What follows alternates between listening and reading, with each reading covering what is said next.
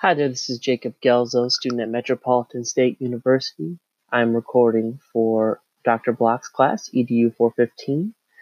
And this is, I'm today I'm going to be talking about Chapter 9, uh, Module 9, which is maintaining appropriate student behavior. Uh, so the first thing I wanted to begin with is how much I liked the monitoring student behavior section.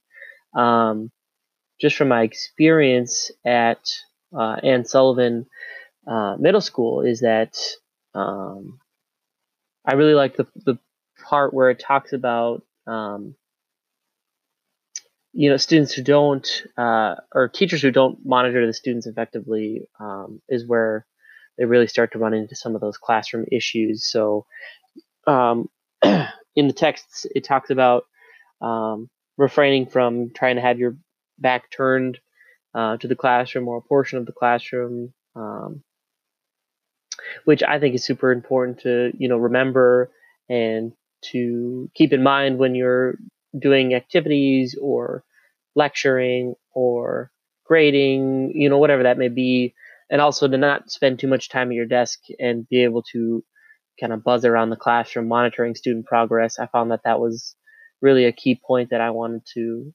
um, connect with just because I've seen um, teachers not do it effectively and that it's really easy for students to get off task um, when uh, when they're not monitoring correctly. So um, the second thing uh, I wanted to talk about was the consistency. So I I have I'm one of my fears is that I'm not going to be very consistent as a teacher when it comes to um, maybe tardiness or you know different in different types of inappropriate behaviors that um, could be almost like circumstantial if that makes sense. So you know if, if a student was having kind of a, a bit of a loud outburst or or was maybe not particularly like on task during maybe like a group activity would be I don't know, maybe in my opinion, um, different than during like a individual group time or quiet work time. Um, and so I guess maybe I just wanted to pose the question to you, Dr. Block, in that um, when there is that under undesirable inconsistency, um, what have you done uh, that has worked effectively for you. So in the book, it talks about reteaching the procedure or modifying the procedure or abandoning or abandoning the procedure as a whole.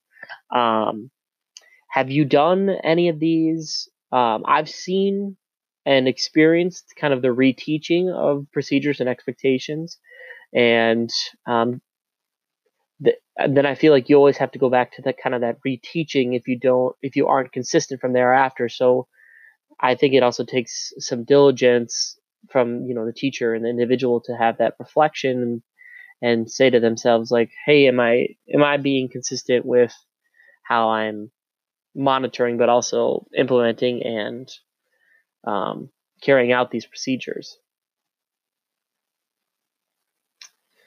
Um, what else?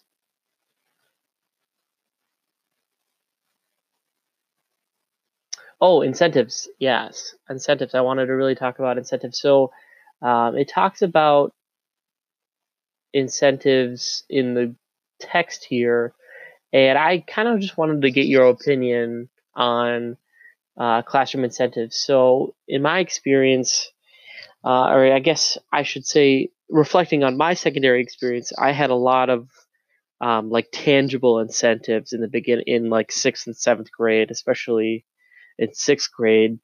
Um, I mean, I vividly remember my social studies teacher, Mr. Matheson, in sixth grade, giving out like different certificates, and it would, like the text talked about, um, having the the certificates be for different things. So, some of them were for, you know, outstanding achievement on an exam. Other times, uh, it was for like respect, uh, organization, um, most improved, uh, et cetera, et cetera. And so, uh, I guess what I'm asking to you is that, um, he spent all those time all that time like make you know getting those certificates made up and printed them out with all of our names and stuff like that. Um, and I felt like it was worth it receiving it as a student. Um, I guess I'm just curious more than anything that how much time do you think that would take to do for you know 150 or 200 students or or more. Um, and i guess uh, do from your experience do students still enjoy that? Do they find fulfillment in that? Or maybe not fulfillment but um, do they feel uh, uh, is that an effective like form of positive praise or reinforcement for their um, for their work um, also, it talks about how like not using uh, oh activities as rewards. So I've I've witnessed the the whole um, Kahoot thing used as a group activity for an incentive for um, following um, you know expectations, procedures, uh, respectfulness, mindfulness, etc. Um, and I guess what I wanted to know is that um, can I sometimes I feel like Kahoot can be overused. I'm not sure what your opinion on that is, but um, I know that it can be used in a variety of different ways, especially with you know vocabulary and definitions and some maybe like more basic uh, conceptual ideas. But um, are we using are our teachers overusing the Kahoot strategy and are there other ways that in other ac- group activities that we can get students excited about? Are more is kind of maybe one of the larger questions that I may have. Um, material incentives. Uh, I th- I think that I like material incentives. I always liked them, um, and I thought it was extremely curious that the book here talked about kind of trying to deviate away from those because it can take away from some of the general um, inquiry or excitement from the uh, content itself, which I totally understand. Um, so, I guess what I'm asking is, or what I'm thinking more about here is, uh, it says to kind of deviate away, deviate away from like candy and unhealthy snacks like that. Um, but I guess I I would like to use candy just because um, there aren't like necessarily a lot of allergies um, associated with that, but also uh, it's it's quick, it's easy. I know that it's not the healthiest option, but it's also something that students may look forward to. I don't uh, think that this would be something that I would want to use like on a consistent basis, but also uh, mints. I don't know what your take on mints are whether it's peppermint, spearmint, what have you. Um, I think that might be a or uh, or potentially like a lollipop or something like that. Um, just to along with like positive verbal reinforcement, I think that that would be a kind of a nice or fun thing um, for students to to have or potentially look forward to, depending on the situation. I don't think that that would be the be all end all for everything, you know, any and everything, but might be a nice alternative to have uh, within the classroom space. Um,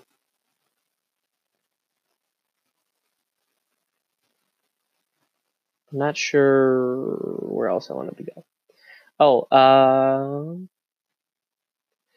the school-wide positive behavior support.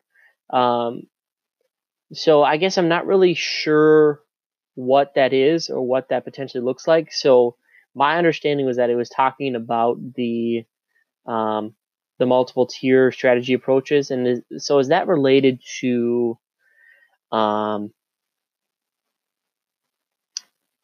so this is you know related specifically towards behavioral uh, prevention, intervention, and then so the the uh, the tiered um, from my understanding is that it's kind of the multiple multiple levels of like seriousness or infraction or repeated offense. Am I understanding that correctly? Um, and if I'm not, I would love to just have like a quick link or something like that to you know help me get me me uh, myself back on track. um, I guess I kind of my larger question is what is you know an SW uh, or uh, yeah the SWPBS plan. Um, and if a school has it, um, what does it look like? I, I'm not really familiar with what that is, and if that is that a is that something just kind of like large, like overhanging, like like we don't believe in suspension, or is it something more? Is it or is it something different? Like is it? Because I've heard about like St. Paul Johnson and like the restorative practice approach, but is is that an SWBPS or not? Um, that was just kind of the last uh, major question that I wanted to bring up, and then uh, kind of a talking point I would probably want to bring up would be the SWBPS, just to ask other um, teachers that are in the master program or undergrads that are in schools who are uh, associated with or familiar with the SWBP, and uh, I probably pose the question about something along the lines of um, Does your school have one? Uh, what does it look like? Uh, and then what does it look like to you and your classroom and how is it implemented by you yourself or the teacher that you're observing or you know working co-teaching with uh, and that's all i've got thanks so much for your time